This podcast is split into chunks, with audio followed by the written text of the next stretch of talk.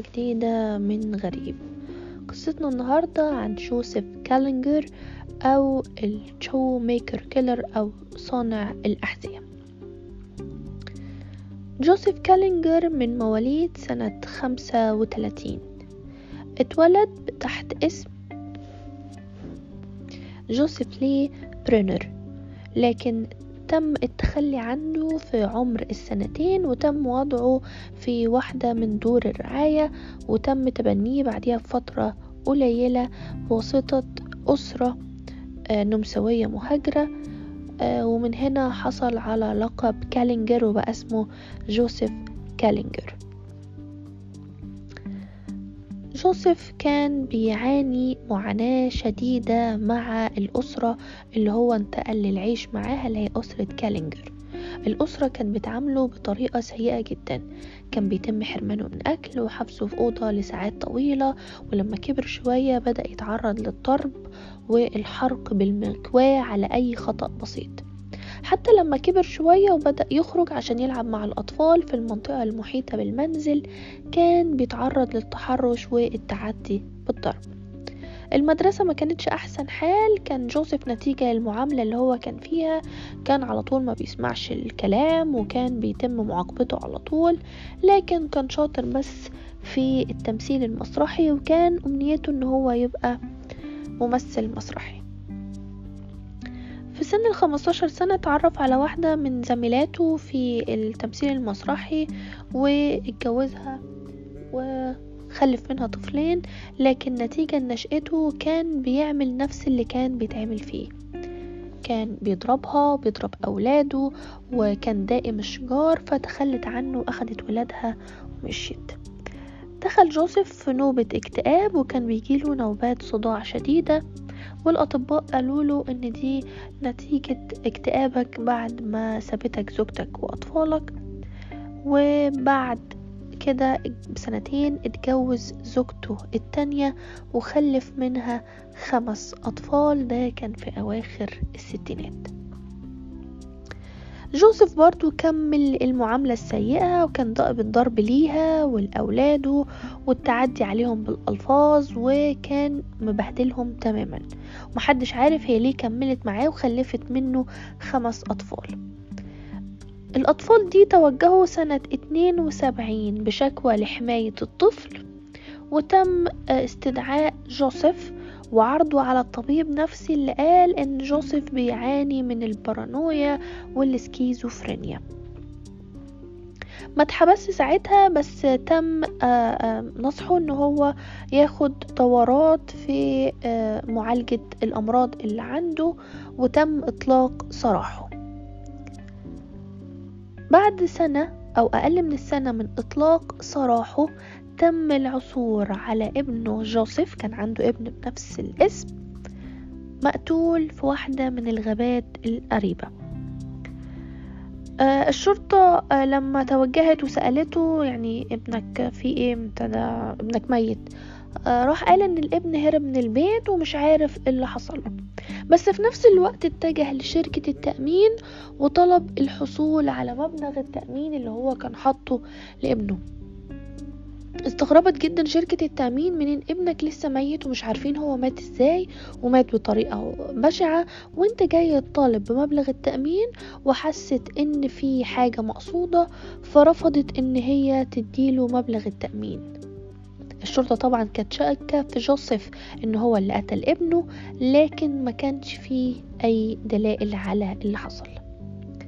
سنة أربعة وسبعين بدأ جوزيف برفقة ابنه مايكل اللي كان عنده 13 سنة في الهجوم على المنازل وسرقتها ومفيش مانع كمان من هم يغتصبوا الحد اللي يبقى موجود من السيدات.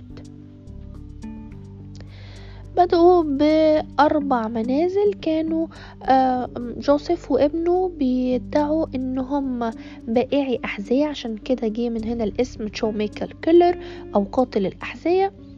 وإن هم معاهم بضاعة وعايزين يعرضوها على صحاب البيت وكانوا دايما بيختاروا البيوت اللي بيبقوا متأكدين فيها إن مفيش رب الأسرة مش موجود أو مفيش رجالة موجودين. فكانوا بيتخيروا الأوقات اللي يبقوا عارفين إن الزوج أو الأب هيبقى في الشغل. كان بيبتدي مايكل إن هو يخبط على الباب ويقول إن هو ووالده بيبيعوا آه، أحذية وإن هم عايزين يعرضوها. طبعا آه، أي سيدة بتبقى موجودة ما بتشكش إن طفل عنده 13 سنة معقول هيبقى فيه منه خطر؟ وأول ما بيدخلوا البيت كان جوزيف بمساعدة ابنه مايكل بيقوم بتقييد السيدات أو أيا كان اللي موجود في البيت وبيسرقوا آه، أي حاجة ممكن تجيب لهم فلوس سواء مجوهرات أجهزة أي حاجة كانت موجودة. وما فيش مانع برضو إن هم ممكن يغتصبوا أو يتحرشوا باللي موجودين زي ما قلنا. في سنة آه، خمسة وسبعين كانت سنة فاصلة آخر أسرة تم التعدي عليها. آه، أثناء اللي هما ما كانوا بيدوروا على البيوت اللي قلنا مش هيبقى فيها حد كان مايكل بيروح يخبط على البيوت ويسأل على اسم شخص مش موجود اسم شخص وهمي عشان يعرف آه، مين اللي هيفتح في كام حد موجود جوه آه، سيدات ولا معاهم حد تاني؟ ده كان في مدينة صغيرة اسمها لينويا في نيو جيرسي. وكان الضحية للأسف المرة دي آه، منزل فيه سيدة اسمها ريندا آه، خبطوا على الباب وأول ما دخلوا آه، قاموا بتقييد ريندا وكان معاها ولادها.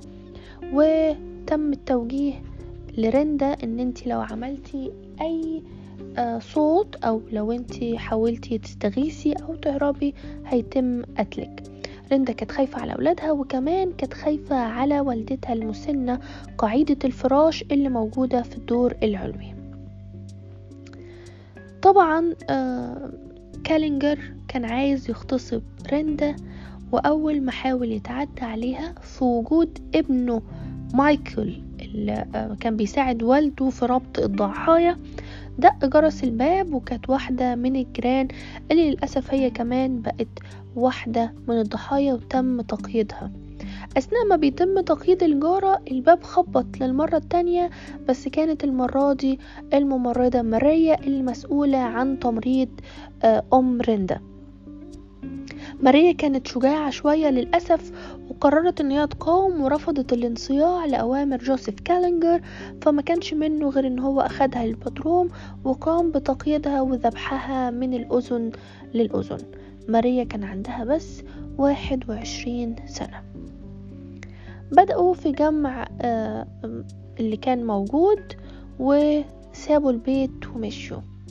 بدأت تستغيث الأم العجوز لأن هي الوحيدة اللي ما كانش تم تقييدها وبدأت في الصراخ لغاية ما جه الجيران ولقوا المنظر البشع اللي قدامهم واستدعوا الشرطة اللي بدأت تدور على أدلة ووجدت آه، قميص ملطخ بالدماء جوار جثة ماريا في الباتروم فأخدوا منها البصمات وعينات من الدم.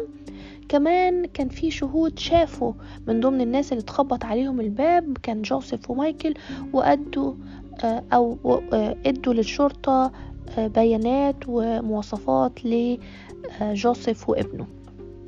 تم القبض على جوزيف كالينجر وابنه مايكل اللي كان عنده 13 سنة ساعتها. وكالينجر ادعى إن هو مجنون وإن في أصوات بتكلمه وبتطلب منه إن هو يقتل سيدات أو أطفال صغيرين. لكن بعرضه على الطب النفسي قالوا إن هو في كامل قواه العقلية. تم الحكم عليه بالسجن المؤبد لأن ولاية نيوجيرسي ما بتطبقش حكم الإعدام. وحاول كالينجر أكتر من مرة حوالي ثلاث مرات إن هو ينتحر داخل السجن لدرجة في مرة إن هو ولع في نفسه.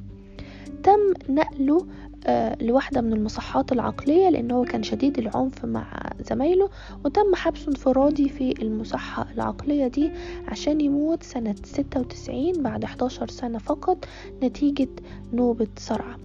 أما ابنه مايكل فقال في المحكمة إن هو كان تحت تأثير الشديد لوالده وإن هو ما كانش آه، ليه إرادة وإن هو كان لازم يسمع كلام والده وان هو كان بيخاف منه وتم الحكم عليه بعشر سنين بعدها خرج من السجن وانتقل لولاية تانية وغير اسمه.